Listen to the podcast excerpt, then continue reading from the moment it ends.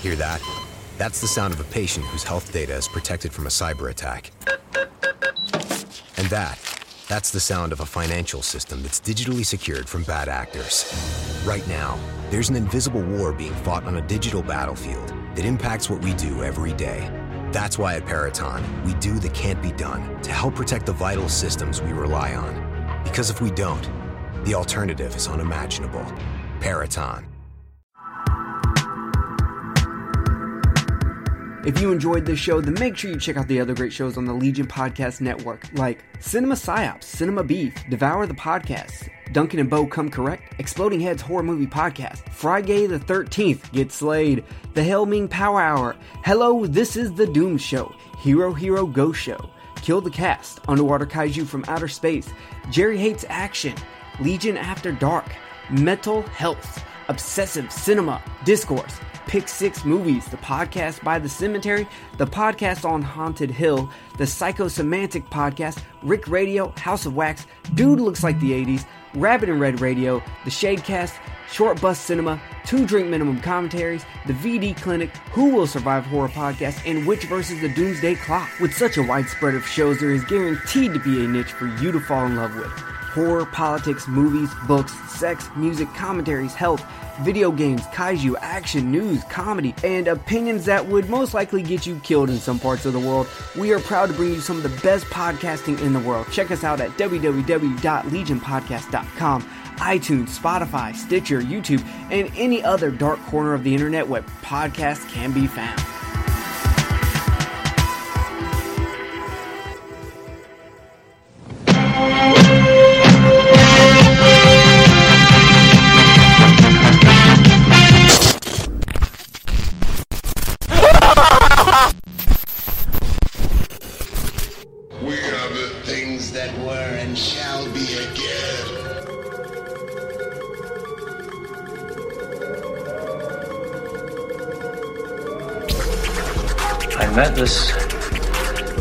Six-year-old child with this blank, pale, emotionless face, the blackest eyes, the devil's eyes.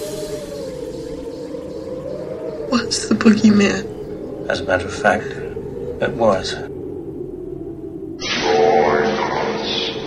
All right, and welcome to Rabbit and Red Radio. I am none other than the one, the only John Spooky Rhodes. And joining me, as always, my partner in crime, the Igor to my Dr. Frankenstein, the maniac, Michael J. Are you saying I'm a hunchback? A little bit. I don't know if I approve. Well, you're at least disabled like one. Well, I mean, you know, that's uh, neither here nor there, I guess, at this juncture. Uh, I thought I, I would I would really bring it like I used to all the time. Just really bring the enthusiasm and all that bullshit that we just don't really do anymore because we're getting older. I mean, I'm getting older. I wouldn't say that you're quite there yet, considering that you're uh, 35 and a half, my friend. exactly, and I'm 39. I'm actually over the halfway point with 39. Yeah. So You're quickly approaching 40. yes, the big 4-0, the year Yeah, of but my here- death. here's the big question when that comes up, Mike. yes. How long does your family typically live? Um. Okay, so how do we? I just think of relatives and when they've died. Okay, well let's see. Um, if we're if we're doing grandparents, let's see. My um. My mother's father died at. Uh, I want to say eighty-eight. Well, while this is riveting, Mike, while you're figuring this out in your head, allow me to go, and I'll also make my point, and then you can chime in after you've done all the math. Okay. So there you go. Yes. You can just carry the two and all that Yes. over there, and I'll, I'll keep our listeners entertained. So, Yes, for myself, being halfway through 35, Mhm. uh, the average age of a Rhodes is uh, roughly 70 to maybe 75, we don't live long. We're we're not we're not you know one of those families that make it into the hundreds. No, we believe in the rock and roll principle. You know, live fast, live hard, die young, and leave a well pretty good looking corpse. So you don't So- live long and prosper. No, no, there's no Star Trek here, my friend. No. the the only uh, Vulcan peace symbol that I use is not for that. If you know what I'm saying, fuck Oh. the shocker, man. It's all about the Vulcan. Oh boy. So yeah, I'm basically at my midlife point. I'm thinking I need a midlife crisis. You, I'm sure you have one at some point. Yeah, it's coming, man. It's it's uh, yeah. I'm. I just need to blow all my money on an expensive car and not feel bad about it. I think that'd make me feel slightly better about knowing I'm going to die soon. I, I think you'll do that sooner rather than later, knowing you. I Uh, think well, that'll happen. Realistically speaking, Yeah. I'm hoping to get another five years out of the Charger. Um, Well, yeah, but and- you showed me a picture and the fucking radiator was toast or whatever, correct? uh, no, no, it it was the water pump, and it has since been fixed. Okay, we- we have to keep in mind- of, for an insane amount of money. I'm sure. It wasn't. It wasn't too bad. Insane. Um, so let's let's keep in mind that the Charger is uh, she's a little old now, and she's Yeah. got a few miles on her. right. So, but so five more years, I will be completely debt free, except for the house. So I will be able to put a nice chunk down on a vehicle. However, I have got Sarah to say that I can get a beater, in which case I will get a beater for the winter, and I will buy a Challenger for the summer. Now, a beater, does that mean that that is a car that you will beat the shit out of? It's just a cheap car I don't really give a fuck about that'll Right. get around in the winter. Right. Plus, that means you'll also drive it like shit. You know, you'll beat the hell out of it. Uh, not necessarily. Um, mostly because I don't want to invest any money in it. Okay, so basically, you mean that you'll get a car that's a shitty car, but it it, it it's serviceable, but it's still shitty. Yeah, yeah, yeah. That's the general idea. Interesting. So, back to your math now. You should have had enough time. What's what's the rough age of a Sankovich? oh, a Sankovich. Well, then that's more on my dad's side. So, I, I just used it as a general. You know. oh, um, Yeah. Don't don't start into the math again. It's it's taking you too long. well, my dad, well, my dad lived till like fifty nine, almost sixty. Oh damn, man! Uh, You're approaching the end. his mother was in her 40s. She dropped dead of a heart attack while doing the dishes in the kitchen. Um, and he came home from school and found her when he was 13. Um, Holy shit, Mike! Yeah. So can you, when you close your eyes, do you see the outlines of a tunnel yet? Uh, no. Um, You let me know when that starts to happen. Um, and uh, just so you're aware, when you make out your will and testament, which I suggest you do soon, Yeah. uh, I want the Blu-rays and now- DVDs. Yeah, but my, my dad's father lived until he was, I think, I think he was like 75. Okay. Although my dad's brother did not live. My dad's brother dropped dead when he was 35. Jesus, Mike. Now, my mom's side, you know, her father, like I said, lived until he was 86. Um, her mother, my mom's mother, lived till she was 64, but that was only because she had lung cancer. That's what she died from. Whew. Um, yeah, she was Damn. a she was a smoker, a heavy, heavy smoker. Well, I, I I know we've kind of brought everyone down. We we came in with a lot of energy, and then straight away we well, start talking about came, death. you came in with a lot of energy. I really. So, with with with this somber note going on, Yeah. I just I kind of want to continue it a little bit. This this whole thing of death has got me really thinking about. Uh, well, when I'm talking to you and death comes up, I always think about Donald Pleasence because Oh boy. You and Donald Pleasence go kind of hand in hand, my friend. On some levels, He is a role model for you. um, he is. He's definitely an idol of mine. Yes. Yeah, yeah. So he's been an idol of yours forever. So, Yes. you know, really, for whatever reason, most of the time when I talk to you, I just think of that big, ugly fucking face staring back at me. But occasionally, occasionally, I think of the whole picture. And really, I just think of a piss poor Donald Pleasence imitation. I know what you really look like Yes. but that's just what I, I always imagine, and I, I I assume most of our listeners do the same. Well, I have the goatee going now, so I'm trying to be more like Donald. at this point. So with all that in mind, mm-hmm. and already on this path, you were telling me off air that this coming year is a special year for what what are people called that are fans of Donald Pleasence? uh, the Pleasantites. Pleasantites. Okay. Pleasantites. Yes. Okay, so so for you Pleasantites, I, I don't like it. It sounds like please nights and anyway. So for the Better than Pleasantites, spooky. fuck you. So for the Pleasantites out there, why is this year so special? Well, this year is the 100th. Um, his 100th birthday is this year, October 5th.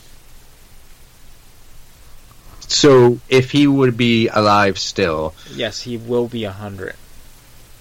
would be would would be the correct. No, will be 100. Anyway, Yeah. his memory will be a hundred years old. no, he will be. God, do you like how I just fucking tied all this shit together? I mean, it's like I'm a fucking genius here. Anyway, so this is called. Come on, Mike. You can fill it in. You're, you're supposed to finish Um, my sentences here. This is this is called a segue, children. Ah, Sorry, you didn't catch on. So we are I can do segueing from all this to Donald Pleasence's 100th year and Michael J, yes, my friend, yes, my cohort. yes. What do you have planned? How are you going to help remember Donald Pleasence? Well, you and came up with the his initial- 100th year. Well, you came up with the initial idea. I just tweaked it into I came up with a name. different. You had the idea. Well, um, the name that you came up with is a piece of pleasance, and the idea is to kind of um, do like a last drive-in style show for Donald Pleasence, which would have me and someone else hosting a screening of a Donald Pleasence film where we have breaks in between you know, an opening, a closing, and breaks in between. So you're telling me your idea is you are actually going to put on a movie. hmm You're going to actually get somebody to volunteer, force them to watch said movie, and Yes. you're going to actually turn this into production for people. Uh, yes. Ah, I am sad that I've already volunteered for this shit.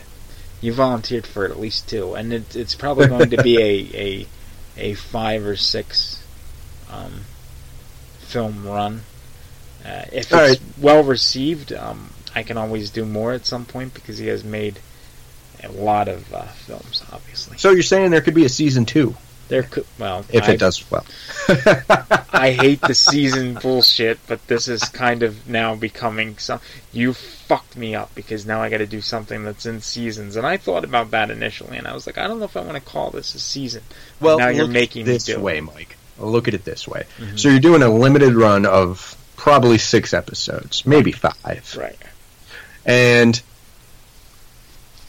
if it does well, if you have an overall enjoyable experience doing it and people seem to like it, you want to do a, another one. So think of it as a sequel.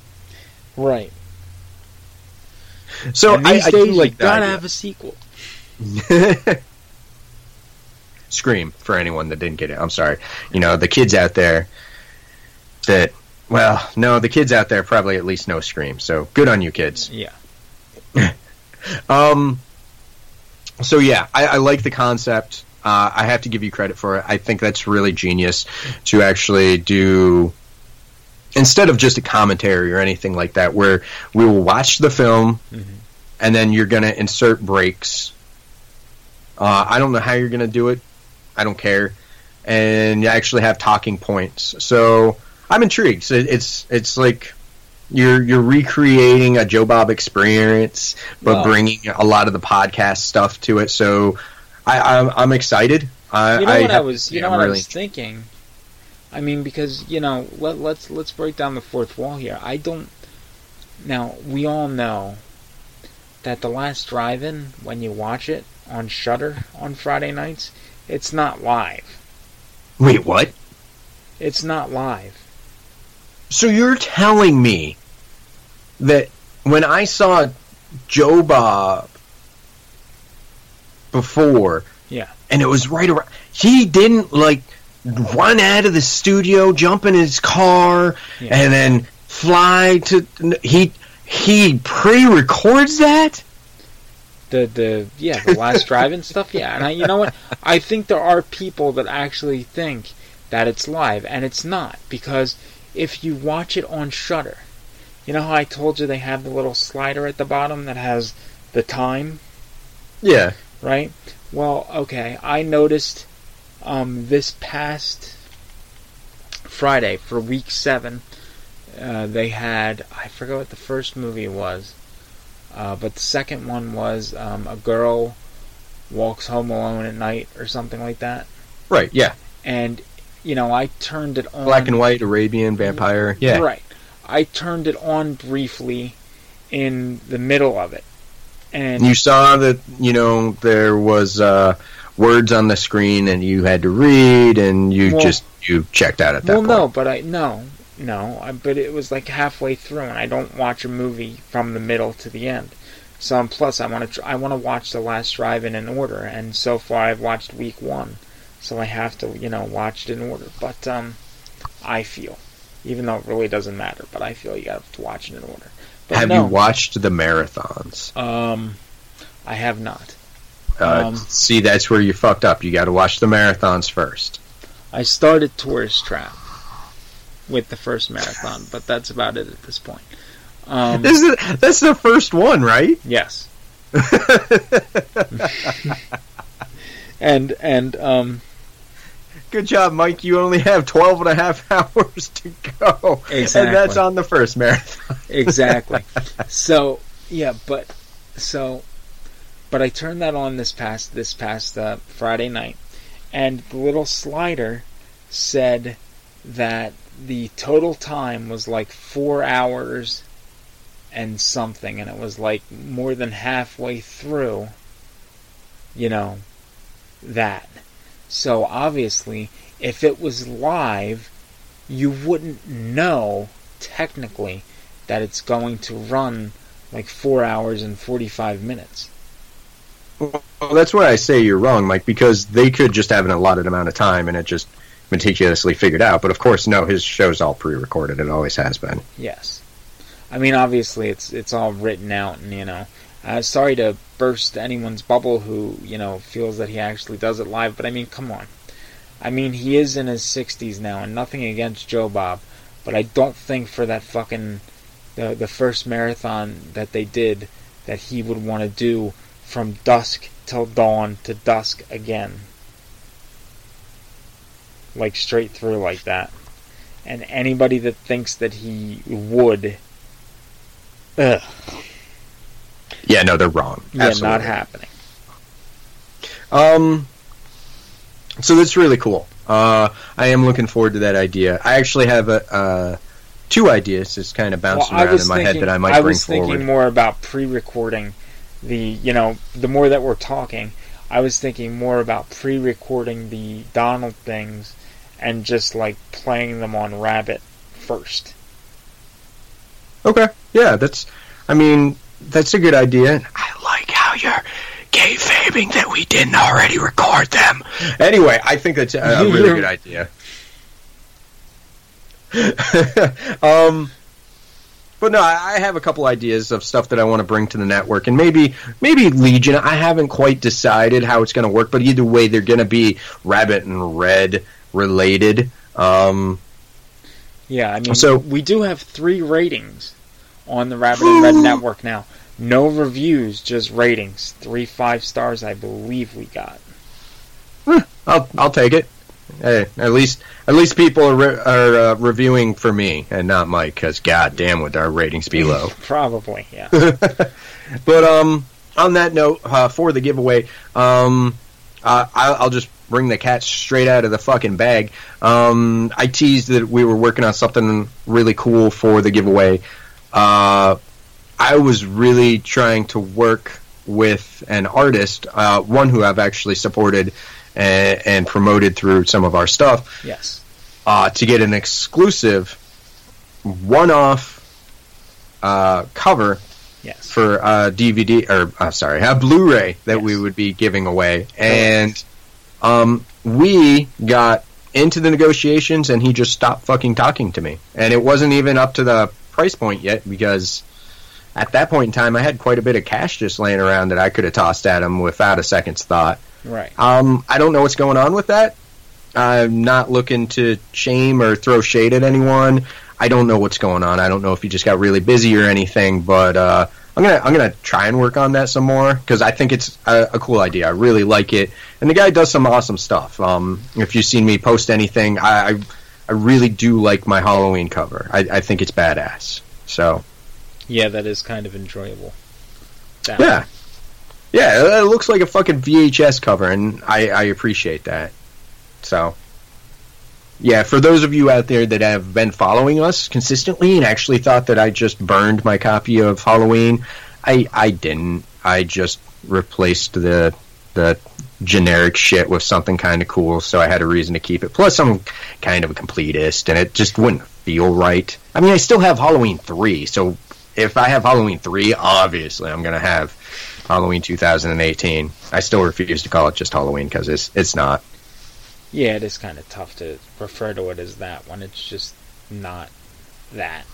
By. Right, but how fucked up is it? The kids, and I, I do really mean kids, people that are younger, of the younger persuasion, teens and younger, mm-hmm. that's their first experience with Halloween, Mike.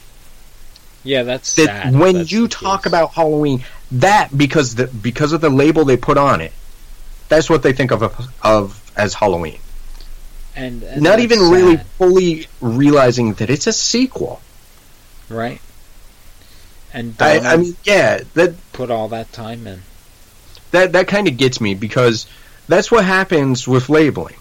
Um, I I truly believe it should have had 2018 or 18 or something just tacked on it. Right. Apostrophe 18, whatever you want to fucking do. Um, just just just for that labeling, just for that, so to make people curious. Um, I, I, don't- I don't know that that does still kind of bother me. Or and before any of you I, I'm in favor of that. H40. Halloween 40. Halloween 40 years later. You know? Um, but, yeah, I'm, I'm in favor of that. And before any of you fuckers out there are just like, well, you know, Rob Zombie remade it, and it was just, no, motherfucker, that's Rob Zombie's Halloween. It's the, it's on the fucking title, it's on the DVD, it's on the Blu-ray. I think it's on iTunes. I don't know. I don't. Actually, it's actually it's not called Rob Zombie's Halloween. They just have a Rob Zombie film above Halloween. Are you serious? I, I I- could have swore it was Rob Zombie's Halloween. I'm pretty sure they just have a Rob Zombie film above Halloween. That's what. Oh well, do. then they fucked up too. It should be Rob Zombie's Halloween. Well, that's I- how I've always referred to no, it. That's, how I know of every fan referring to it. Yes, And uh, Rob Yeah, Zombie's I- Halloween or Rob Zombie's H2 or Halloween 2. I am a strong supporter. Yeah. I I I still think that's a damn good film, and I still think Halloween three sucks donkey dick. So right there's Yeah, my you're wrong and you can turn off right now, and I don't give a fuck because yeah, one's a well-made film and one's uh, Stay Not. spooky. well, speaking of that, I did tease it, so I might as well put the cat out of the bag again. I don't know why I'm keeping so many cats and bags around here, but yeah. eh, whatever.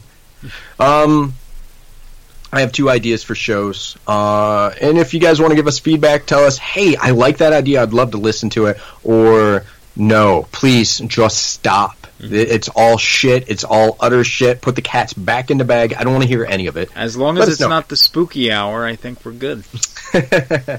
um, the Saturday show. Uh, Mike, you've been getting a lot of feedback and, and everything with uh, the Sunday show. So I, I was, I've been listening. Uh, I haven't heard the last one yet because I've got a lot of shit to listen to. But Right.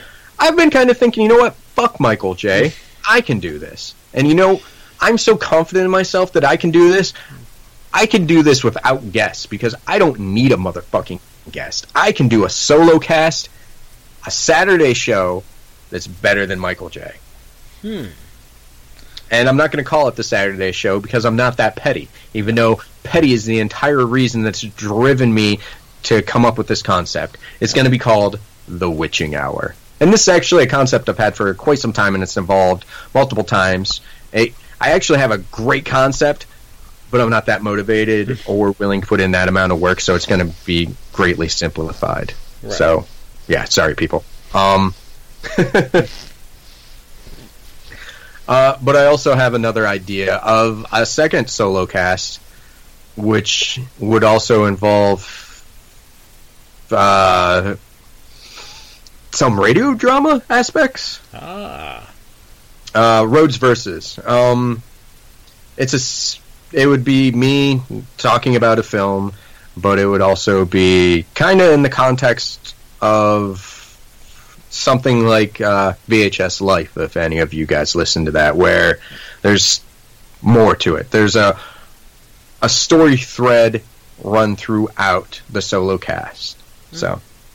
I don't know. Two ideas. I don't know if they'll ever happen. Who knows? I'm kind of a lazy fuck. Usually, you know, after working seven days straight or eight days straight, I'm not, you know, sitting around like, you know what I want to do? I want to sit down in front of a microphone for an hour and talk to myself, and then I want to spend the next two or three hours editing that. And then I want to spend, you know, like 20 minutes coming up with some show art and every. I, no. Most of the time, I want to sit around in my fucking gym shorts, scratch my balls, pet a cat, and watch some movies. Meow. Sorry, I um, I like cats. I don't know why. Yeah. Maybe that's why I have so many in bags. I, I don't, I don't, I don't know. It's fucking weird. It could be. Things are getting weird around here. All right, Rabbit and Red Radio Studios. That's right. There's an actual studio. It's getting ready to move, people. I mean, shit, shit's happening. Shit's happening. It is getting ready to move. At least the Uh. Ben Salem branch is moving. All right. There's been a lot of babbling nonsense, but I want I want you people out there to to rest assured we've got something more important coming. Um, I think a couple of you might want to get your Kleenexes ready, uh, because uh, things are going to get a little real Oh boy. right after this. This'll keep it quiet. Oh, hi there. I didn't see you. You caught me cutting a new show. I'm Bo Ransdell, and I'm one of the many creators you can find on Legion Podcasts. I said quiet! My fellow podcasters and I work hard to bring you the best in horror podcasting, but that comes at a cost. Wouldst thou like to live deliciously? Not that, but also yes. No, what I'm getting at is that there are server costs, costs for good microphones and software for editing, all the things that make our shows, you know, fun to listen to. And you can help. If you're enjoying the shows on legionpodcasts.com or in the Legion Network available on iTunes and Stitcher, just about anywhere you can download a podcast, really, you can help us out and get a little something for your trouble at patreon.com forward slash Legion Podcasts. For just two bucks a month, you get a pair of movie commentaries exclusive to Patreon, and for five dollars, you can also join us for a monthly screening of a movie. All of that available on patreon.com forward slash Legion Podcasts. We appreciate it, and thank you for listening. Now, back to the cutting room.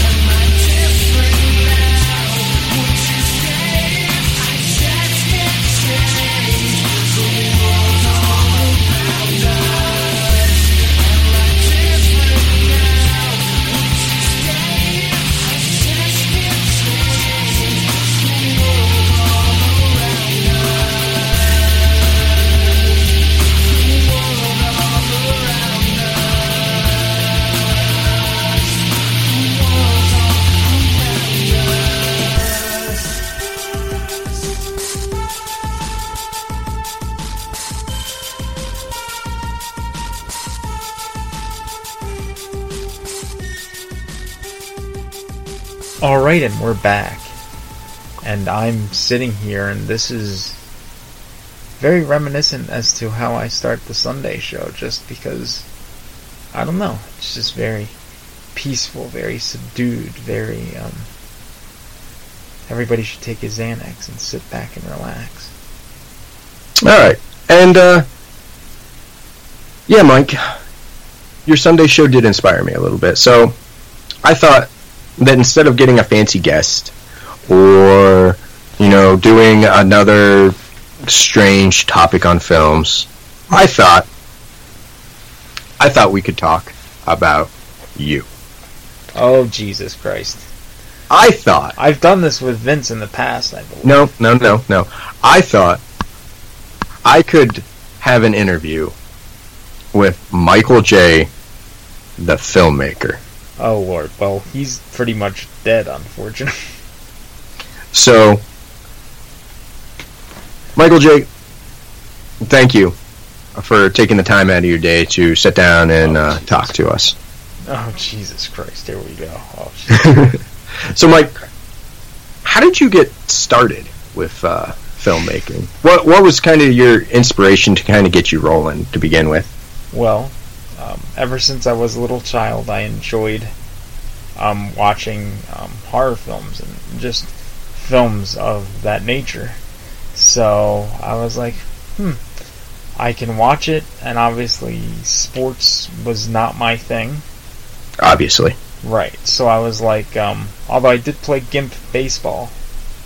Gimp Uh, base. What the fuck is Gimp baseball? Before we move on, you brought it up. You have to. You have to elaborate. Well, uh, it was a it's a little league. Uh, what the hell was it? I think I was part of the Levittown Continental uh, Challengers division, and obviously Challengers is because all the fucking kids had fucking challenges. They were fucking either in walkers, crutches, wheelchairs, uh, Down syndrome, any just uh, mental retardation, all of that shit. And uh, I was uh, probably, from what I can remember, I think I was probably the most normal of the uh, kids on the team. Um, uh, you know, and, and you could either hit the ball like they would just pitch it to you and you hit it, or you can hit it off the tee. Oh, okay. So- So, you just you you went out there with your canes and smacked it off the Well, I, tee. I used a uh, backwards walker at the time. oh, okay. And, Did you uh, steal a base? Uh, I think maybe at least I think I did that once. Nice. if I Okay. remember correctly. And uh, I did not always. I started hitting it off the tee, but as as time went on, I got a little better with it, so I was able to actually swing and uh, make contact um, with uh, normal uh, pitches. Okay. So for newer listeners that may not know the full story, Mike, why don't why don't you break down or at least explain why I'm laughing and talking about canes and you were on a disabled baseball team? You don't think that? Oh, oh, oh, oh, oh. I said newer listeners. Oh, the Not everyone may know. The newer ones, that's right. Okay, well, um, I was born with something called cerebral palsy. Okay. And that means that now there's different forms of it. You know, I feel like I was in second, I feel like I'm in second grade all over again. because when I was in second grade, the, the now, Michael, why don't you tell the class why you're different? Exactly. Well, she might not have said it exactly like that, but I distinctly remember being in second grade, and we used to have this thing called story time on the fucking carpet. And yeah, we had story time all- too. Yeah, and all the kids would gather around, and the teacher would read a book. Well, one day, the fucking carpet time was fucking the kids all sitting and me fucking explaining to them about myself. So that's what this is kind of like reminiscent of. But uh, Yeah. yeah, so well, let, let's put it this way: my due date was uh, December fourth, nineteen seventy nine, and I was born on September twenty sixth, nineteen seventy nine, and I weighed three pounds. So just a little bit early. Yes. a little bit. Um, basically, when they, when my mom got to the hospital, uh, because her birthday is on September 23rd. So, what happened was, she was out with friends for like a late birthday dinner, and she went into labor at that dinner. Um, so by the time she got to the hospital, like there was like no time. Like they had to get her up to delivery like right then and there. Um, because I was not holding back. Like I was, I was coming out. You were coming. Yeah. Ready or not. Right.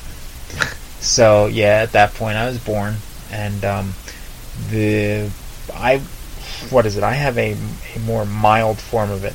Like there are certain people that are affected with cerebral palsy, and they have the you know, and that that's not me. I'm like normal intelligence for the most part, and uh, you know I can communicate and all that stuff. Uh, you know, but It uh, just affects your joints and right. mobility mostly. Basically, that's that's about that.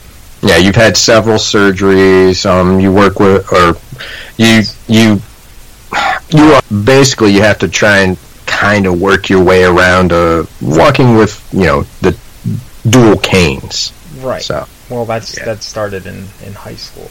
I went over. Yeah. Yes. My Okay, senior so- year. Yes. so let, let's let's go back farther. You you said that you've always enjoyed films and stuff. So when what was the big draw to making yours? Why why why did you start making films? Well, I used to um, do like these little um, play things because um, when I was uh, younger, I would always like act out like um, uh, used to act out um, scenes from Friday the Thirteenth Part Six. So you were kind of always performing for your family. It was it's like it's that. just kind of your nature. well, family and and the neighborhood uh, people I used to put on. I had a little uh, Fisher and Price uh, toy chainsaw, and uh, I would go around and and we'd do uh, Texas Chainsaw Massacre for the neighborhood. Um, so you know, um, and then uh, I don't remember what Christmas it was. I guess it had to be maybe Christmas of '87. I got a little uh, Fisher Price camcorder that uh, recorded on audio cassettes. Um, it would record 10 minutes of uh, grainy black and white video per side.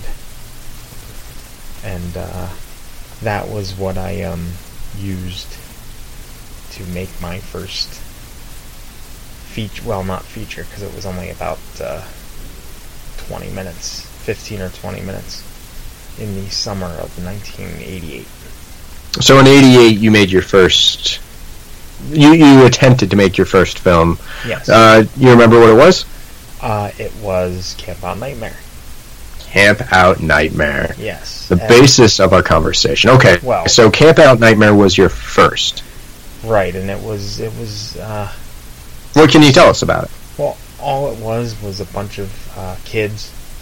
It was meant to be. Obviously, we weren't, we weren't meant to be kids. I think we were meant to be um, teenagers. Teens. But yeah, but we Right. were all about um, between eight and nine. I think maybe a few uh, seven-year-olds. And um, uh, it was a vampire movie. I don't know why I was drawn to doing the whole vampire thing back then, but uh, it was a bunch of kids that go to this this club, and it was in my backyard, and they uh, go up against uh, vampires and all that shit. There was really no camping in the first film, so I don't know why we called it Camp Out Nightmare. So Camp Out Nightmare was basically from dusk till dawn before from dusk till dawn. Right. Basically, yeah, you can say that. Without Okay, so- without Salma Hayek and and and you know Good at acting and yeah. So that was the the genesis, the the the, the starting idea. Right. All right. But Camp Out Nightmare didn't die there, did it, Mike? Well, it it made became a franchise. Well, I made the first two within the first uh, within two weeks of each other in the summer of '88. okay, so With that you know, you pretty much made them back back. Right, with the Fisher and Price camcorder, pretty much the same cast in both, except um, yeah, the the addition of the guy who would play the the main killer Thorn, going from three forward, uh, kind of came in on the second one, and uh, yeah, so we ended up yeah we shot that like I said that was two weeks after the first one, and then after that So like- the big bad guy came in in part two. Right. Well, the guy that would go on to play that that part. So that the role of Thorn, the the villain of the series, didn't exist in part two. right. It didn't come. He it didn't come until the the third. Okay, so take us to part three. What? Well, when did part three happen, The Mike? third was made the year after, in 1989, Okay. and uh, that was actually shot on a camcorder. My mom. Okay, so we're upgrading. Yeah, my mom's friend shot that, and my mother basically directed that one, even though she didn't get a director's credit. She basically did wrangle all of us. We shot that. That was, um, I guess that ran about 18 minutes, with about 10 or 11 minutes of like song shit in the beginning. I don't know why we did that, but instead of credits, that's what we did. We had like I don't know, dancing and whatever. so, um, but we shot that. That was a one night shoot um, in, the house two doors down from mine, and uh, it was like seven to I think like ten or ten thirty. We did that, and all of the parents of the kids who were in the movie were over at my house watching Die Hard while we were um, making the movie. Okay, so you you've now turned it from just this little kid thing into a trilogy. You, you've actually started to make it into something. Now, was it always intended when you were making these to be sequels, or is this like retroactive? The films you've made, uh, you're you're just seeing the common thread. No, I I always was, you know, I, I meant to continue it, and then Okay. there was a big uh, a fire thing at the end of the third one, which obviously I didn't really have effects for that. We had um, paper flames and a whole paper. thing. It was really cheesy. It's on fucking YouTube, um, but Okay. it was really cheesy. Um, so for Part the, four, though. for the fourth Yeah. I did the summer of 1990, and obviously with the killer burning at the end of the third one, I was debating um, whether or not I wanted to put him in bandages in the fourth film. And you know we were going to do that, but uh, I decided against it because I would be too scared, based on Halloween four coming out. Um, you know, prior to that, and me being deathly afraid of people in bandages. Okay. Um, so yeah, that didn't happen. We used a fucking devil costume. Okay. All right. All right. So part five, how did that happen? Part five was done in 1994 because uh, we were originally going to do a fifth one the year after four in 1991. Uh, we had started writing a script, uh, but then I kind So of So at this point, you're actually writing scripts instead of I- just you know spitballing ideas. I started writing scripts with the third one. okay. Um, before that, the first two, we basically just uh, very It was just crude, ideas and yeah, very crudely storyboarded with stick figures. Really? Okay. So that's that's even more involved than I uh, and then I gave you credit for. So Yes, that was the first two. The third one started with this with scripts, um, but we did start writing a fifth one in ninety. I think the fall of nineteen ninety. We started Okay. writing a five. Um, you say we? Who's we? uh, me and the guy that, that played the Thorn villain. Okay. Um, so you and in the the title killer. Yeah, we wrote Um, well, we storyboarded two together um, with the stick figures. We wrote three together. We wrote four together. We wrote five together. Both drafts of five we wrote. So together. there's actually two drafts of part five. There is. Well, because the one that we shot, that we were going to shoot in 91, did have a script, but we never got to shoot it because we kind of lost touch, or we stopped talking for one reason or another, so it just never happened in 1991. So, didn't happen until um, August of 93, um, August 13th of 93, when Jason Goes to Hell came out in theaters, I went to see it and it just so happened that the guy that played um, the main killer in the in the movies was at the theater, and I ran into him after that. So we started talking again after that, and I remember in March of '94, Jason Goes to Hell came out on on video, and I was like, hmm. I was like, they did a Final Friday all these years later. I said, so you know, what do you think about kind of like, you know, doing a fifth one, kind of like doing it to see what would happen? And he says, okay, you know, sure, we could try it. So we tried it. Um, we wrote it again. Um, I think that it's probably the weakest one, um, only because a lot of what we wrote had to be changed because of people um, dropping out. Okay. Um, So not really due to your fault, just uh, circumstances. yeah, no, the script was a lot better than the, the final product turned out to be because people dropped out, so I had to uh, double up and have people play more than one part. Gotcha. Didn't go so well. Right, right. Now, were you just showing these to friends and family, or, or what was the deal? Yo, yeah, that time it was just friends and family. Um, Okay. nobody else was, um, you know. Um, oh well, the the um, with the third one, I think I showed that at the summer camp that I went to uh, for the Gimpy kids. I showed the third one uh, there in the summer of 1990. Um, that was really the only public, or you know, sort of public viewing of it that there was. Okay.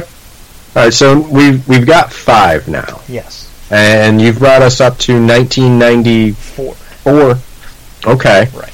So there's there's a big gap here, There but initially was not going to be. but take us into the production of Camp Out Nightmare Six. which is my favorite. Um, I was going to. I started. I started writing a draft of six in. I want to say 1995. Um, but again, so shortly after the release of Part Five. Right. Well, no, because see, the fifth one got released. Um, the timetable for that was different. We started it in the summer of '94, but because of everybody dropping out and having to recast parts and just uh, and the summer came and went in '94, and we still weren't done. Ooh. Um, so I was pretty much at that point going to be like, okay, this is just never going to get done, and I was resigning myself to the fact that okay, we're done. Um, but I was going in for surgery. Um, November of '94, I think a few days before Thanksgiving, I was going in to get. Um, I think they fused my ankles that time. Yeah. Okay. So, so I was going in for that surgery, and I was like, you know, we can maybe try to salvage this because I still had the tape with like everything that we shot up to that point, and I was like, well, we can still salvage this. I said, you know, we just we can't shoot everything, but maybe we can like save some part of the script and just give this an ending. Um, so basically, uh, the week before, or the like, I think, yeah, the weekend before the surgery, I took like uh, that Friday, Saturday, and Sunday, and we finished the movie. And it's funny because when you watch the movie, you'll see the time shift from fucking we're wearing shorts and t-shirts to fucking me being in sweats because it's the fucking middle of November and it's freezing out. Um, so yeah, we did that. We shot that, and I spent the night before I was gonna go in for surgery, editing it and putting it together and all that stuff. Um, so I finished it, and then the next day I went in for surgery, and then I didn't watch it. I think the first time I watched it was when I came home. But uh, you know, from the hospital after that, like a few days Right. later. Right. Um, but so six was um, that was going to happen. Again, I started writing at ninety five. Um, like actually, no, I might have actually started writing it like around Christmas of ninety four. It might have been Christmas or January of either Christmas of '94 or like January of '95. I started writing Six. I maybe As a Christmas present to the world. exactly. um, I got maybe about five or ten pages into it, and I was like, I'm just not feeling it. I put it aside, and I started writing something else that I wanted to do that also never came to fruition. And that was going to be a movie called Jeremy, based on the Pearl Jam song. About a- Jeremy? yeah. um, and I wrote that, but that never uh, came to fruition either. Um, so again, I kind of didn't talk to uh, Jim. That's the guy who was the Thorn main villain person for like another year. Um, and I think Christmas of '96, because we would have Christmas parties at the house on Christmas Eve. And since he was, you know, my neighbor, we basically invited him and his family up for Christmas every year, like Christmas Eve party. Right. So he came up, I guess, on Christmas Eve, and it was the first time we had talked in over a year. And he said um, he used to watch the soap opera Guiding Light, and he loved that show. He would watch it religiously. And he's like, I have this short that I wrote that he was going to make with his girlfriend at the time, and it was called No More Tears, and it was basically a spousal abuse thing, and there was like a whole rape thing, and it was like a short. Um, it was maybe only going to be like 20 minutes or a half hour. So he gave me, so he talked, he talked that up to me, like the whole Christmas party was talking to me about it. And I was like, well, I'm like, you know, that, that seems kind of interesting. It's not horror related, so let's, you know, maybe give it a shot, see what's going on, see what it's like. Um, so he gave me the script finally, I guess, like a few weeks later, and I read it, and I was like, hmm. I was like, no, I like what you did with this, but I think I can take it and I can flesh it out, and I can create like another. I created a character for myself, of course. obviously, and kind of like a whole like side plot, and I expanded it into something that was going to be 20 minutes or so, or 25 minutes, and I think the final runtime was 92. Yeah, 92 Holy minutes. shit. Um, and I basically, obviously, he got writing credit on that because he wrote the short. But then I took that short and I kind of, like I said, expanded upon it. Um, and that was actually the first film that I think I gave myself. I, I think that I did the solo. Yeah, I think I did the directing on that one. Pretty much myself. Um, and there was really no issues with that. That was kind of the smoothest production I think I've ever had because we started we started shooting the beginning of July of 1997 and I think we had shot that entire thing in 3 weeks. And that was like I said it was probably the smoothest and there was really no problems. Um, it went. It was fine. Um, Okay, so how did this story of spousal abuse and rape lead to Camp Out Nightmare 6? Uh, well, because after that, we um, I watched a movie. We watched because after we did that, we would get together and we like basically watch movies and just hang out on like weekends together. So, I used to go to Blockbuster all the time. Um, Well, hold on one sec. Uh, Blockbuster Kids, um, for those of you that are of the younger persuasion, was a store where they allowed you to rent videos. You could go and pay and take a video home for a couple days. So, Right. yeah. Exactly. So we um we rented um When a Stranger Calls from 1979, the original, not the remake, obviously. And we watched that, and I was like, hmm, like that was really, really, really good. So we decided to make a short.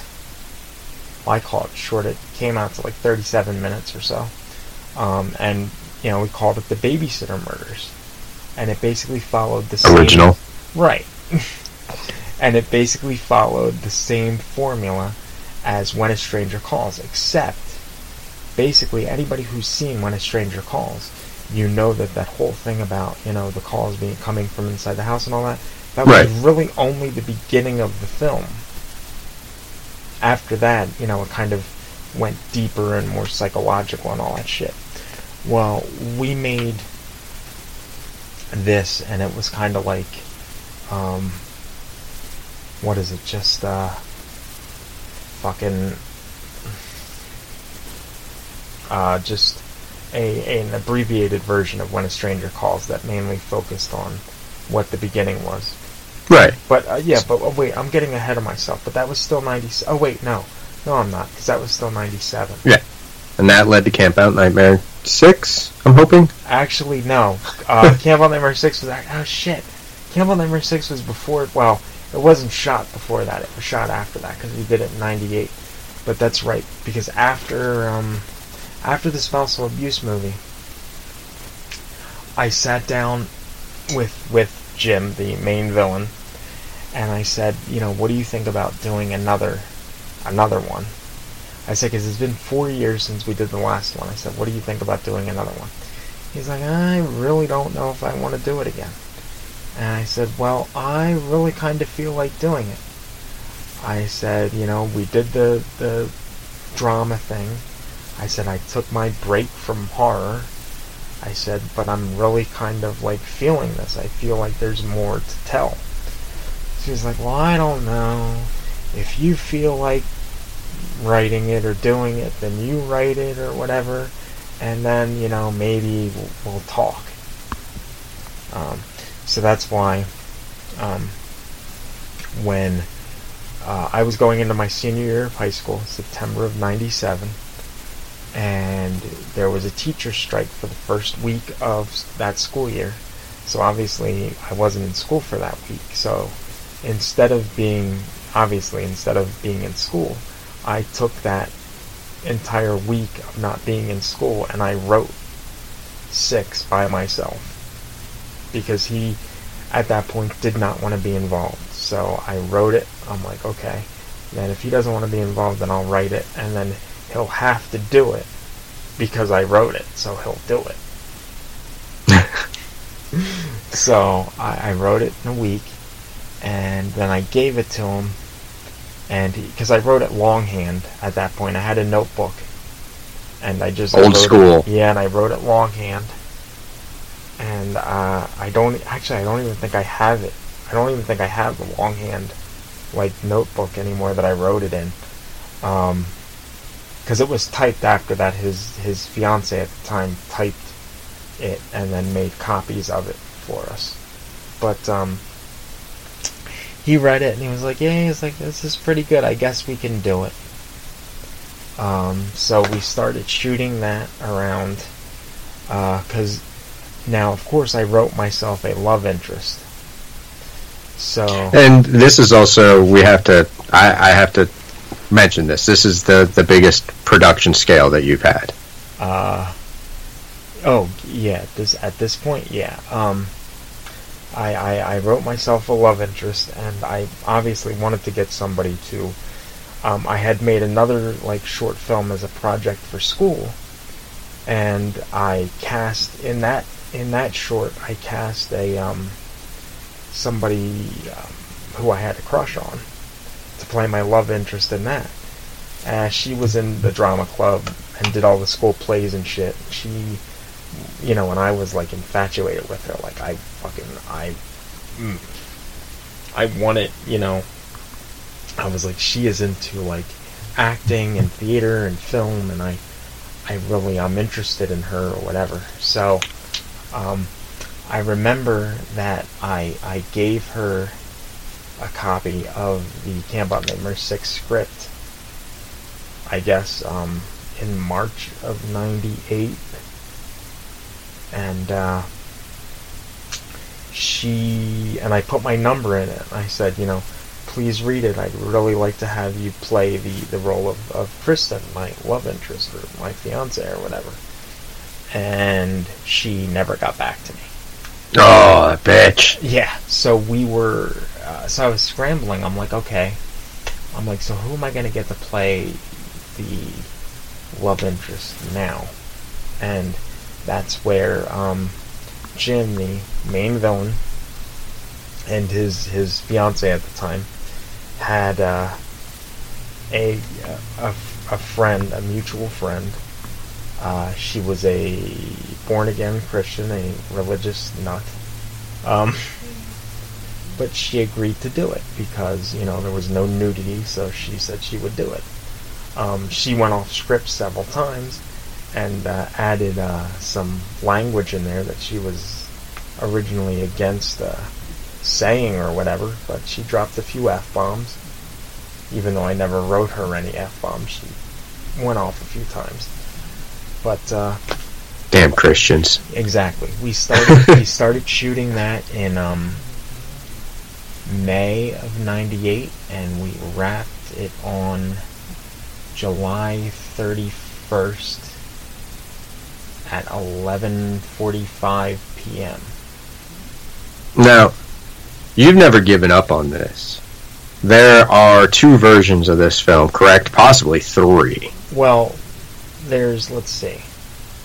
There's the the first cut that I made when So the rough cut. Well, I call well it's it's it's not the rough cut so to speak. It's it's it's a finished cut. It's just it's the first cut when I first put the movie together Okay. in 98 and released it on August 4th of 98. It was in the a cut that ran what 2 hours and 9 minutes Jesus Christ, Mike. and uh, and then after that we had um, in 2000 because there was like a like an effect shot that I like to call that I missed and I left out of that cut because number one I forgot I had it in the editing process the first time around um, number two those characters never really finished their roles. Like they only shot that one scene. So at first I kind of thought that it was like a throwaway thing. Even though I really love the effects in that scene because, you know, uh, the guy that I had do the effects for that was like really into makeup and I thought he did a really good job. So the director's cut I put out with that extra scene uh, in 2000, and that version ran 2 hours and 11 minutes. And then um, Alex took it upon himself in 2008 for the 10th anniversary. Now that's that's Alex Edwards of the Skeleton Crew. correct. Okay. Took it upon himself to do a re-edit and add music into it, and um, he did a little editing, made it a little tighter, and he cut it down to an hour and 27 minutes. Correct. Now, people can actually purchase this version, can they not? Uh, it was on Amazon for a time. Um, I don't think it is anymore, but I obviously do have it. Okay. Now, as I said, you've never given up on this, and I, I think one thing people should take away from this is not only are you passionate and knowledgeable about horror, which everyone should know that's listened to this, but you have an unbreakable spirit, and Mike, you, you have such a passion for this project, and you've never ever given up on it. Well, just as a franchise, I mean, you know, Right. it's my flagship. So, Excuse you made six films throughout your life so Well, far in this I- franchise. well, in this franchise, I did make a seventh one, but it never got completed. It was a Thorn versus Myers film. oh Jesus, we're gonna skip past that because we're we're not gonna call that canon. Well, that footage is on the, the two disc special edition of six that is available. um, but you attempted a remake at one point, did you not? I did. Actually, Okay. I, I attempted it more than once. Well, let's, talk about the first time. How did this come about? Um, well, after I s- because we all know I love Halloween, Right. and that was one of those movies that I'm like they're never gonna remake it. And then Rob Zombie fucking of course came out and did it. And Yeah, Rob Zombie's Halloween. Right, and I was like, hmm. I was like, you know, he didn't do a bad job. I'm like, so if he can do it, then maybe I can do it, you know, because uh, Jim at that point, the main villain from the other, the rest of the franchise, I kind of like wasn't talking to him again. So I was like, you know, maybe I can, you know, remake it and have a different person play the killer and kind of like, you know, because he spoke. Just have a fresh start. Right, and just do it all over again. I was like, if Halloween could do it, then I could do it with this. So I set out to kind of do something, and it started out along the lines of, of how Zombie uh, was doing Halloween. However, that never came to fruition. Um, and and through you know contacts and whatnot with your podcasting because you were podcasting at that point in time you got a co-writer did you not Well, not when I first started in 2007. I kind of like, after I gave up on the whole um, zombie Halloween theme of it, I kind of like abandoned it for uh, about like two or three years. And then in 2011 or 2010, I think it was probably 2011, I, I started it again. And through the through the podcasting thing, that's when I met up with Eric Morse, who wrote the Camp Crystal Lake novels, and you know I brought him on board to help, you know, with the writing, and you know that didn't go as I had planned because I would write and he would write, and I told him I didn't really want the character to have like the the one-liners or the quips or anything like that. I just wanted it to be like straight, like a non-talking, you know, whatever. And he wrote the killer like lines, like a Freddy Krueger thing, which is like, you know, I did that in the franchise previously, and I wanted to get away from that. And I told him that I wanted to get away from that. I wanted to make it dark. I wanted to make it scary. He so well, so he, he was pretty much ignoring your directives and just taking your concept and, and making it his own Well, no. Well, he said he's like, well, you know, I'm not giving him like funny one-liners. I'm giving him like sadistic dialogue and things like that. And I'm like, and I said, well, I understand that. I said, but it's still dialogue. He's still talking. You're still giving him like that that personality in some way, shape, or form, and I just don't feel that it fits. Um, so my whole plan was, you know, he finished the draft, and of course it had the, the killer speak in it. And I was like, well, that's fine, because I'll just shoot it, and I won't use any of that dialogue.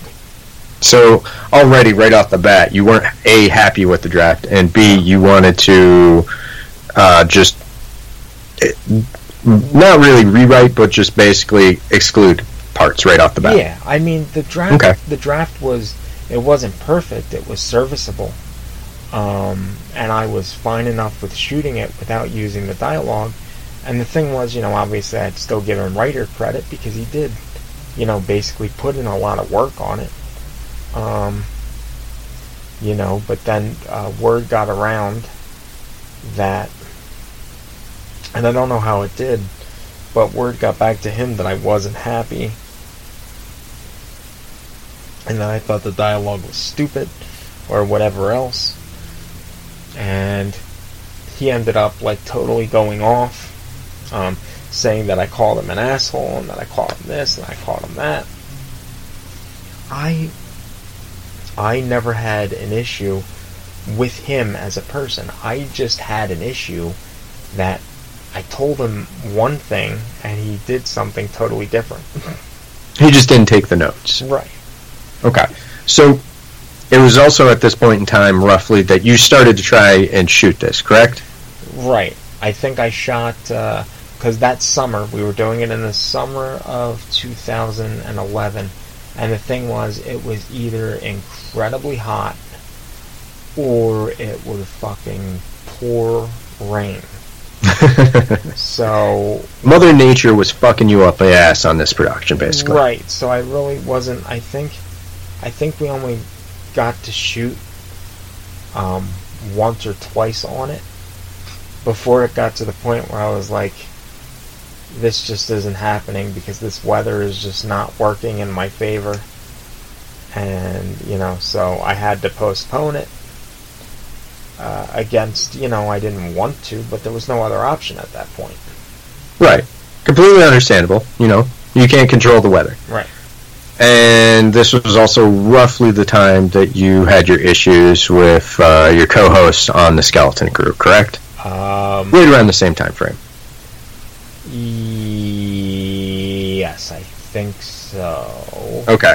So that Oh, was also no, that when was, no, that was the when we were going to do the second attempt in 2013.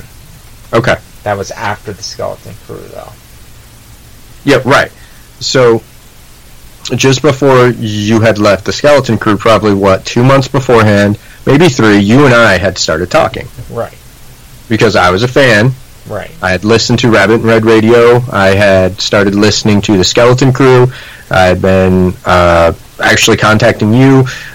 We talked very briefly. I was basically just a fan of the show. Uh, was listening to it. Um, I started talking to you about uh, uh, actually Camp Out Nightmare, and we started talking. And I believe I gave you my script uh, within the darkness, yes, and you liked it, and you asked for me to take a look at the script that Eric had done, right, and you told me basically what you wanted to change, right, and I,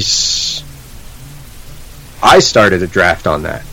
you did, yes, and I basically delivered a very quick draft on that, and you scolded me for almost doing the same thing as Eric.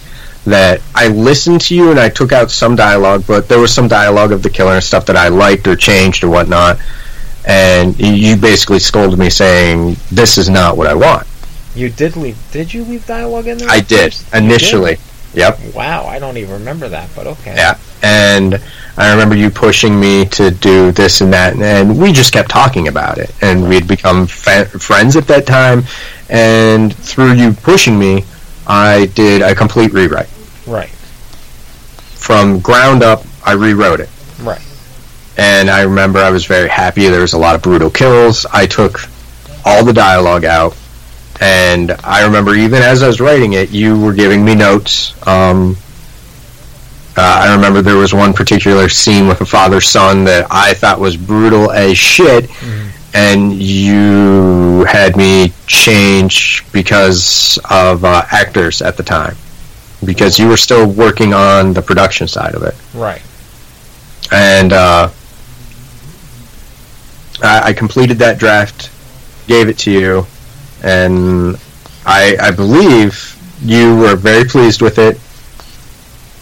Uh, I believe it kind of got spread around a little bit. I believe Eric even read it, and Well, I, yeah, I think, I I think think he talked some shit on it. But Well, yeah, and I think that was the time that he also, and it's still up there. He posted his um, draft online. Right, and, and I get that. I get him wanting to protect his name as a writer. I I, I get that.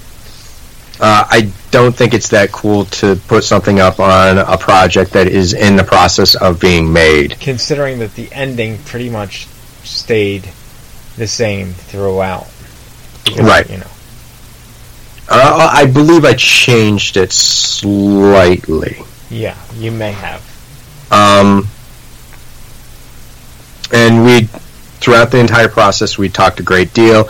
We'd come up with backstory, everything.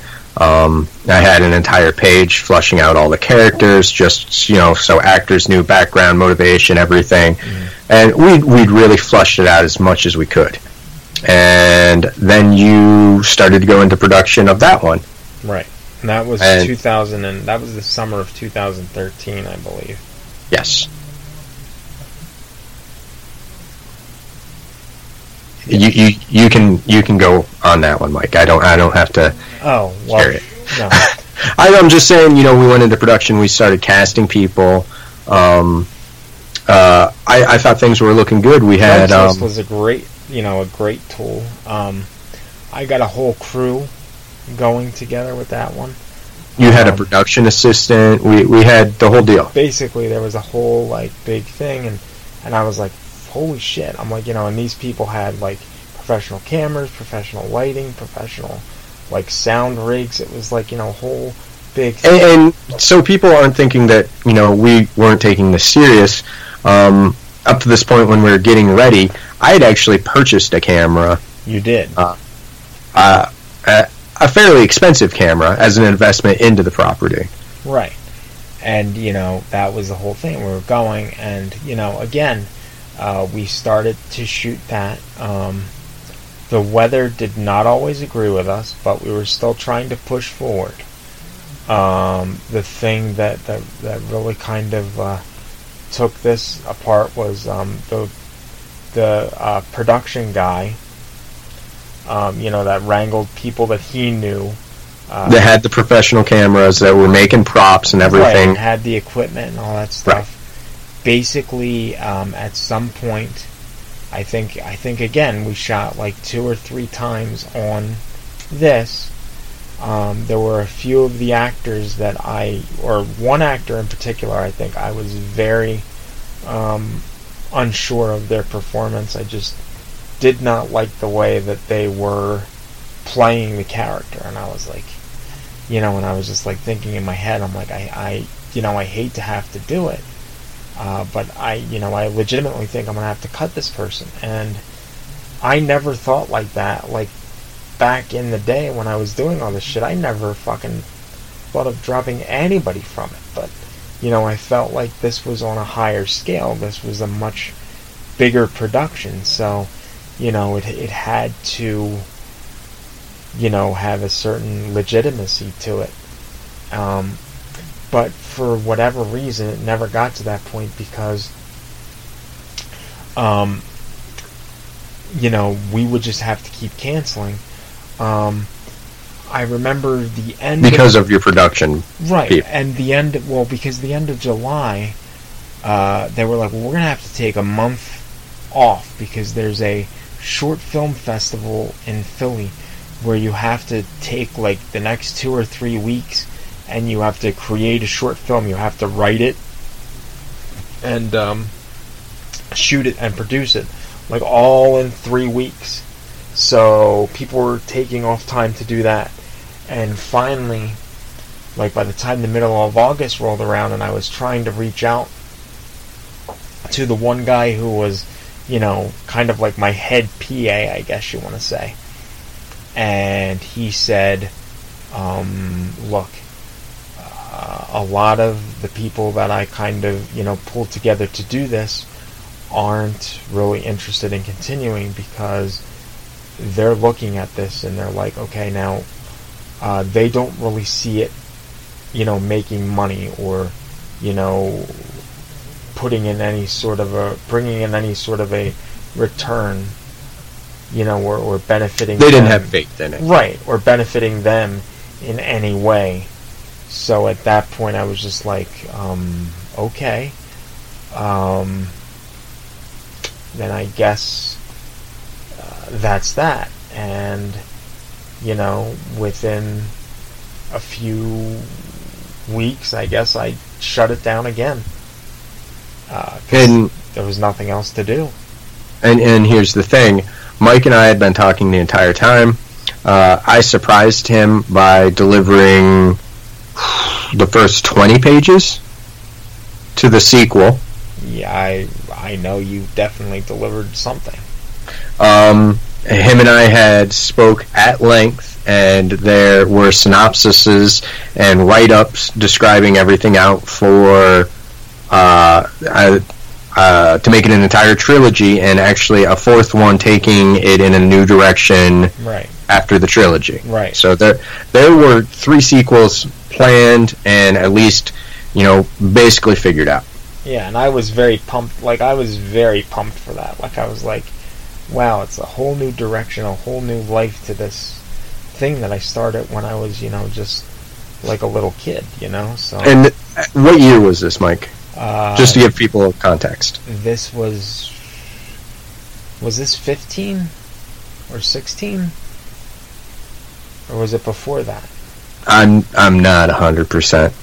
I think it might be 15 or 16. Because I know that you did start, well, because this is, I mean, you know, right now you're in the sixth draft, and I think before that, the draft before this one, I actually started talking to another guy who was older, but he was, and I don't, I don't even know if I told you this, but he was an older gentleman, and I guess we had met um, for lunch to talk about. I had an, another short that I had that you had uh, polished up or rewritten for me that I was going to make, and he was going to produce that and help me get that done because he had connections. And then we were also going to go forward, and he was going to be involved with with yet again starting up the whole Camp Out Nightmare reboot train. Well, here's the thing. I, I wasn't aware of that, but I actually just looked, and when you and I had finished, and you were beginning production, and we had the sequels all laid out, Mhm. it was actually 2012, Mike. Oh, was it That far back. Holy shit! Okay. So you were beginning production up. We had everything planned out. Now, not to give too much away, but there was a sequel where the main character we would follow for three films. Yeah. And the fourth film was, and and the idea was you would direct those 3 hmm right, Mike? I think originally that was the plan. And then the fourth one was going to be mine. And my idea, and you loved it, was that we were going to take it in a whole new direction, Mhm. where we were going to do found footage. Right. But I also wanted to try and push it even further. I wanted to do uh, 3D found footage Right. Because I thought it could be amazing. Now this was 2012, people. Right. Um, and uh, just because this isn't on the table, I, I will put the full idea behind it. The idea was is that um, a group would come into the area where our main villain was known to hunt and committed most of the murders. That shouldn't be too much of a surprise here, people. It's a horror film. Um, now, these people were just doing uh, a simple television show like uh, Ghost Bros or, you know, any of that shit. So my concept was is that they would be going here to film and they would be wearing body cameras. And I didn't think we needed any explanation as to why it was 3D. I just thought it would be fucking cool and it'd be more immersive if you were watching this in 3D. Now I figured, you know, back in 2012, if you watch stuff like this, even a little older, a lot of the body cameras was you would have one on like a head rig, and then you'd have like a chest rig with a camera pointing at you, so you would get the they could cut back and forth in post production. So I wanted this because I thought this could be really cool. It could be really immersive, and we could have some really great moments where, um, you know, we're following a character and we're intercutting between what they're seeing and their reactions. And you know, uh, I wanted a, a, a false scare, and then just as that relief, ah, I wanted a knife to just plunge through the chest towards the camera, pointing at their face. So we're getting that relief, we're seeing that cut, and then in 3D, bam, blood splurts. Right there's a knife coming directly at you, and we're watching this person die. And I, I thought it was a great concept. Um, I don't think that will ever come to be, but still love the concept. Right. So uh, go ahead, Mike. You went behind my back and was going to do well, this. no, he was just gonna um, he was just gonna be involved and like help, like produce it again. So I was like, okay, we'll work on that. Um, and it just never came to fruition because two weeks later, he stopped. Like all all contact just stopped. Now, do you remember when that was? I'm assuming this was around 16 or That so. That was like around sixteen, okay. So, and he's dead. He actually just died a few weeks ago. Oh, well, that that sucks. Well, I was friends with him on Facebook, so I guess I guess kind of good on him for fucking you over on production, Mike. probably. No, that's that's horrible. I'm sorry for the people out there. Not really. Fuck him. Anyway, um, so you never gave up on this though, Well, and you and I've been friends since Skeleton Crew days, right. and we've talked about it off and on. and there's about five and a quarter drafts out there right now. And you kept pushing me, and you kept pushing me, and I you kept did. pushing me, I did, yes. and what you forced me to do Yeah. was come up with an original concept. And when I say that, what what got me and what really held me back from diving into this mm-hmm. was I couldn't think of something original because most of the films, and uh, this was even in my pitch to Mike, most of the films out there that are indie and really take off, Right. they have a hook to them. You know, whether it's uh, the supernatural transmittable disease and it follows, or you know anything like that, they have a unique hook. Right. And in the '80s, you just needed a cool slasher and cool kills, good special effects. Mm-hmm. Well, sadly, you know those days are gone, and you need a hook. So it took me a long time to think of a hook, and I actually came up with a concept. I'm not going to reveal it, sorry people, where I merged two genres and pitched it to Mike so it made sense. Mm-hmm. And then I started to write it, and uh, life just kind of got in the way. I got engaged, we bought a house, and a lot of stuff started happening, and I, I just didn't get to continue it. Right. And one day Mike starts talking to me about it again, and Oh, I wouldn't say that it's just one day. I, w- I would say that every once in a while I'll I'll just you know you would, but there was there was one day that we actually discussed it. Yeah. And I sat down and I looked at it, and I've been, you know, I, I I'm the kind of person that likes to learn. I, I I love podcasts about movies, and I like learning and trying to evolve it. And I, I think that I've learned quite a bit since the original raft, uh, original raft, the original draft that I wrote. And I started with the concept that we that Mike approved that I came up with. I started down that road again, and I basically have the entire pitch, or the entire synopsis, the entire concept written out. Uh, I've flushed all the characters out. I have proper motivation. I have proper story construct. Um, and when I say that, what I mean is I don't mean it has a beginning, middle, and end. No, what I'm talking about is typically with movies that are very successful, uh, you can break each individual act up as basically its own story. And uh, yeah, uh, each individual act you could completely break down, and it could be its own movie. Um, and detailed characters because you you have to have something to invest in anymore. You you, you got to care. If you don't care about the people, you're just watching it for the gore. Right.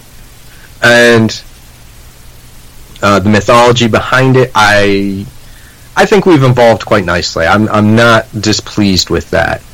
Um, and I, I think the the construct of it is both brutal and interesting. And uh, I would say we're about halfway through the draft right now. Really, because I only read the first fucking couple of pages I think you gave me. So Yeah, well, fuck you. You don't always need to read it. so, uh, the idea is that Mike never has given up on this, and that's one thing that you gotta love about this fucking idiot is is his passion, his undying drive and passion. And uh, I'm really hoping at one point in time, people, that we can we can deliver this. And my idea behind this is that we actually shop this around. We get investors. Now, whether that's big time or not, um, the the kind of production value that I would like to deliver, and I think Mike is completely on board, is something that you would see at a festival. And I, I don't want you to be like, ooh, an actual film. No, I'm saying we want to deliver something that you would be able to go and see in a theater. Right. we want to deliver yeah we want to deliver something with you know good acting in 4k proper 4k not 1080p um and- and- 2160, please. yeah. And uh you know we're we're we're, we're talking uh never hike alone production values Let, let's let's put it at that scale because let's face facts people if you're going to make something nowadays well if you're competing for people's attention and they can watch something for free on youtube you, you have to at least be at their level Yeah. so hopefully at some point in time michael j will be able to deliver his masterpiece and maybe just maybe he might just scare you all Well, that all goes on your writing skills, sir. Well, it also, it's not just on me. I mean, if you're a fucking shitty ass director, uh, that's gonna all fall apart, Michael. Well, we'll have to see. Well, So, I, I, I hope you guys kind of enjoyed this. This was just kind of a, a chance to to look at a filmmaker that we don't typically look at. One that that you know we listen to all the time, and we'd never have heard their story. So. I just wanted to take this opportunity and actually, you know, highlight Mike a little bit because a lot of times he gets shit on, and well, that's deserved. But he also he deserves his m- moment in the light. So, No. congratulations, Mike. You've made a, a shitty, horrible franchise that no one has ever really seen, and hopefully, at some point in time, somebody is dumb enough to give us money, and they will actually see a proper version. uh, that would be very nice if that could actually happen.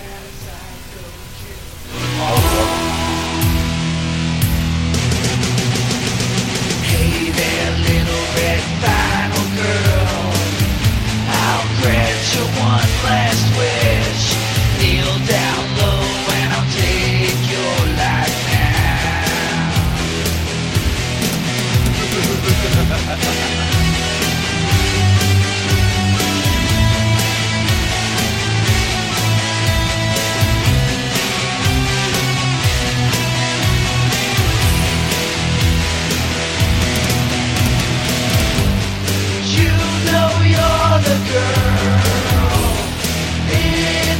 The big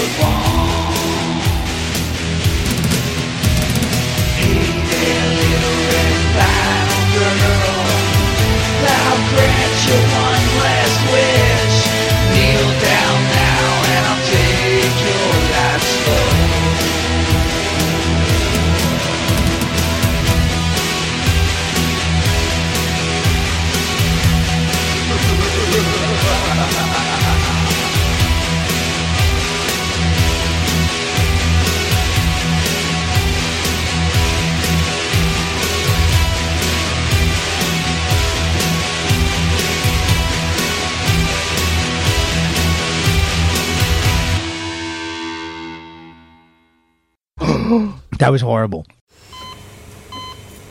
Hear that? That's the sound of a patient whose health data is protected from a cyber attack. And that, that's the sound of a financial system that's digitally secured from bad actors. Right now, there's an invisible war being fought on a digital battlefield that impacts what we do every day. That's why at Peraton, we do the can't be done to help protect the vital systems we rely on. Because if we don't, the alternative is unimaginable. Peraton